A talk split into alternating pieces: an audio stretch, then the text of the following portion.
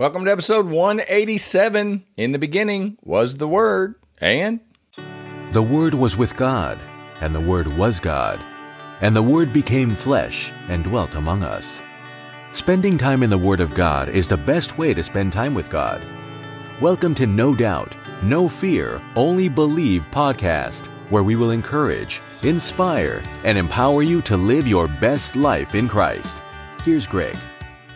Welcome to episode one eighty-seven, Grace to you and peace from God, our Father, and the Lord Jesus Christ. Well, I am going to continue talking about being endued with power, and I made mention of the on the last episode that there was a scripture where I believe the church has been kind of messing up. God sees the end from the beginning, so I think Jesus knew that this was, time was coming.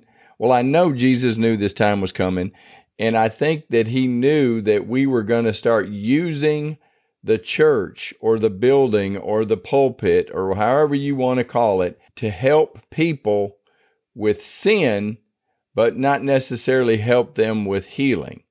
And let's go to that scripture real quick. Now, Jesus was teaching in a synagogue, and you could say that they were having a church service. And I'm going to pick it up in Luke five seventeen. Now, it happened on a certain day, as he was teaching, that there were Pharisees and teachers of the law sitting by, who had come out of every town of Galilee, Judea, and Jerusalem, and the power of the Lord was present to heal them. Then, behold, men brought on a bed a man who was paralyzed, whom they sought to bring in and lay before him. And when they could not find how they might bring him in because of the crowd, they went up on the housetop and let him down with his bed through the tiling into the midst before Jesus. When he saw their faith, he said to him, "Man, your sins are forgiven you." And the scribes and the Pharisees began to reason, saying, "Who is this who speaks blasphemies? Who can forgive sins but God alone?" But when Jesus perceived their thoughts, he answered and said to them, "Why are you reasoning in your hearts? Which is easier to say, 'Your sins are forgiven you,' or to say, 'Rise up and walk'? But that you may know that the Son of Man has power on earth to forgive sins," he said to the man who was paralyzed, "I say to you, arise, take up your bed, and go to your house." Immediately he rose up before them, took up what he had been lying on, and departed to his own house, glorifying God. And they were all amazed, and they glorified God and were filled with fear, saying, "We have seen strange things today." Now, I bring you that scripture and I bring you that story because I believe a lot of the church today is into, and I'm not against this, please hear my heart, but the church preaches that Jesus will save you from your sin and get you into heaven, but we got to beg and we got to plead God if we need a healing. That our body, we're on our own down here now because of the apostolic period. And that's why I get so fired up about the apostolic period, because it just takes the burden of us figuring this thing out away from us. And we say, no, that that's expired. You know, there was an expiration date on all those miracles. We don't get the miracles. Now we got a God up in heaven. He's a heavenly Father, but he's still a little bit angry and he's got his arms folded. And the only time that he is going to heal somebody is if we get one hundred thousand people all together signing a petition and putting this guy on a prayer list and getting all these saints holding hands and singing Kumbaya, and this guy's going to get healed. God will unfold his arms, and he will reach out, and he will touch the person that needs healing.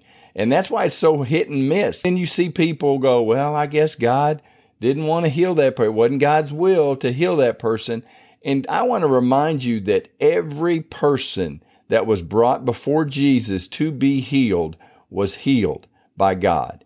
And I want to remind you that John sixteen seven said that it's to our advantage that Jesus leaves. Those were God's words. Those were not my words. Jesus told his disciples, and you and I, if we abide in his word, we're his disciples. So he's telling us it's to our advantage that the Holy Spirit comes and he leaves. And Jesus has gone. He's sitting at the right hand of the Father. The Holy Spirit is here. We just put him over in a corner because I believe, personally, I believe Satan has done a wonderful job of deception, and he's gotten everybody to think that this Holy Spirit is weird You know, if you get baptized in the Holy Spirit, then you break up churches and you get all weird and you dance around and you jump pews and you scream and holler and act the fool. And I'm here to tell you, now I can be kind of foolish, but I don't act the fool because the Holy Spirit is on me or I've been endued with power. I act the fool because sometimes I'm just an idiot. I mean, I just can't help it. Sometimes I've got a disordered sense of humor, sometimes do stupid crap. And I know I'm not supposed to say crap, but I say it all the time. So just get over it. I think this is an important lesson. And I think it's an important truth that we have got to come to grips with is Jesus is telling us, hey, there's more to it than just being saved. There is forgiveness of sins, but there also is healing of the body. And I believe Jesus on purpose said, which is easier, to say your sins are forgiven you or to say, rise up and walk. And then he says, so that you know that your sins have been forgiven also, get your butt up off of that paralytic bed, rise up and walk. And that is what happened. And that's what made people just marvel. And if you go back to John, or you go back to Matthew four twenty-three, and Jesus went about all Galilee, teaching in their synagogues, preaching the gospel of the kingdom, and healing all kinds of sickness and all kinds of disease among the people. Then his fame went throughout all Syria, and they brought to him all sick people who were afflicted with various diseases and torments, and those who were demon-possessed, epileptics, and paralytics, and he healed them. It didn't say that he didn't heal a couple of them, or he only healed the people where you couldn't tell that he was healing, like a, a headache or a bad or a sore back or something like that. No, he healed all of them. If they were a paralytic, if two of their limbs wasn't working, when he walked away from Jesus, everything was working. Everybody could see what Jesus did, and his fame went throughout the land.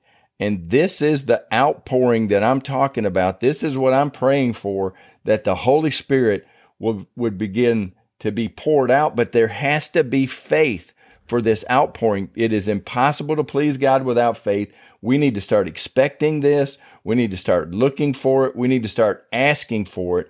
We can't say apostolic period.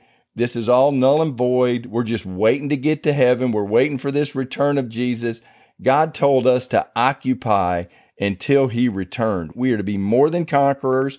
We are to go kick the crap out of the gates of hell. And the way to do this is to release Jesus' pattern. And I'm going to talk about it again. The Jesus pattern was to teach in their synagogues, to preach the gospel, and to heal all manner of sickness and disease. Jesus preached, he taught, and he healed. We need to preach, we need to teach, and we need to heal. We've got to do that. We can't just preach and teach, because we get, if you see people, the, the great apostasy that's coming, the falling away, if you can't see people walking away from the church, if you can't see people getting less interested in Jesus, then I don't know what you're looking at. I read an article that said that witchcraft has got billions, with a B, billions of views on like TikTok and on Instagram, billions. The falling away. People are searching. People are looking for answers. People are afraid. They're scared. They don't know where to turn. And the church is saying, yeah, you're a sinner. You're going to hell if you don't have Jesus. So get your butt in here and get Jesus and just get ready. God's coming back.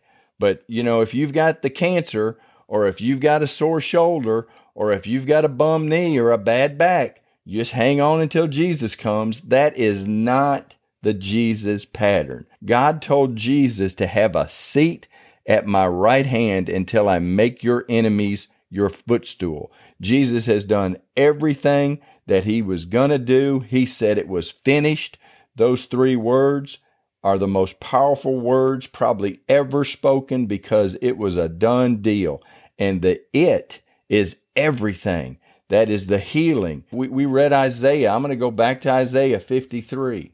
And let's start in verse three. He is despised and rejected by men, a man of sorrows and acquainted with grief. And we hid, as it were, our faces from him. He was despised, and we did not esteem him. Surely he has borne our griefs and carried our sorrows, yet we esteemed him stricken, smitten by God, and afflicted. But he was wounded for our transgressions. He was bruised for our iniquities. The chastisement for our peace was upon him, and by his stripes we are healed. But Isaiah fifty-three is a prophetic scripture, and I've already talked about how Isaiah was looking into the future. I think it was like seven hundred years before Christ was born that Isaiah saw this by the Spirit. And he is describing the crucifixion, and he's describing all this stuff. And we've got to believe by faith that Jesus has got all this done. Jesus fulfilled every scripture that was written about him and for him, and he has destroyed the grip that Satan had on the world. In the Old Testament, Satan is rarely mentioned because there was no answer for him. Jesus, when people, when you hear that Jesus is the answer, they're not talking about, you know, maybe some people are saying, well, Jesus is the answer, but Jesus was the answer to sin, to death, to hell, the grave. Jesus answered everything on the cross, and he lived a perfect life and died a perfect death. So you and I, by faith, can accept the redemptive properties that come with salvation. And it's not just getting out of this place and getting to heaven. It's not pulling ourselves out of hell only. It is abundant life here and in heaven. We are to live abundantly here, and abundant life for me is healed, and it's free, and it's with peace and love and joy. And I'm rattling on, and I need to close this thing down. I just looked at the clock. God, I thank you so much for your word. Jesus, thank you for coming and dying for me and taking those stripes. And Holy Spirit, thank you for being with me and never leaving me nor forsaking me. And for this believer, or for this listener, you have never left them nor have forsaken them, and you've done everything once for all. All sin, all sickness, all disease. God, I understand that we have to die of something, but Lord, you have a day for each one of us, and Satan is a punk, and I bind up all of his deception on this healing and on this endued with power. And if I've said anything that is out of line, Holy Spirit, I pray that you would correct it in this listener's ears and in their mind, will, and emotions, in their soul. But God, I thank you for your word, and I thank you for allowing me to get into it and then try to figure this thing out. And I thank you for this listener who's coming on this journey with me. God, we thank you. We love you. We ask it all in Jesus' name. Amen. Well, thank you for being a part of this, and I look forward to visiting with you on the next episode. Thanks for listening to the No Doubt, No Fear, Only Believe podcast at w w w dot no doubt only believe dot com.